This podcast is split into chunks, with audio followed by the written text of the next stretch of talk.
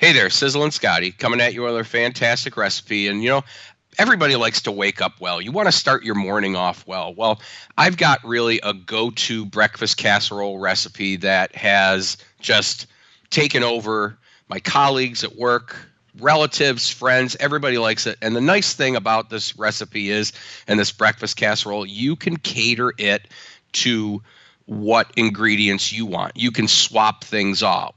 Now, let's say you don't want pork sausage or breakfast sausage. You can have ham. You can have turkey sausage. You can have bacon. You can even use ground beef. You can use different cheeses. So let's jump right in to this sausage hash brown breakfast casserole. Real simple, real easy. We're going to use eight eggs, one pound of pork sausage. Got to go with Jimmy Dean as far as I'm concerned. One and a half cups of whole milk or heavy cream one 30 ounce package of frozen shredded hash browns thawed out.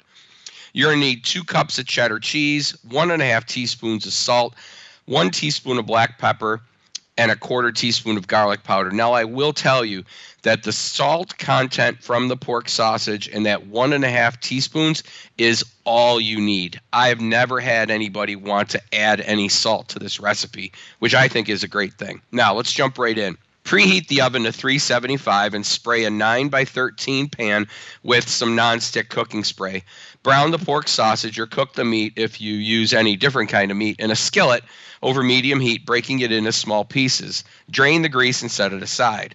Now, whisk the eggs, the heavy cream, and all the spices together. You can put some classic rub in here if you'd like.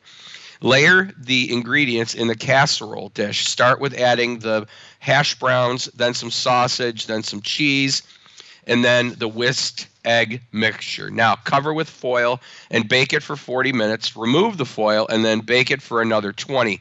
I like in that last 20 minutes to add some more cheese on the top.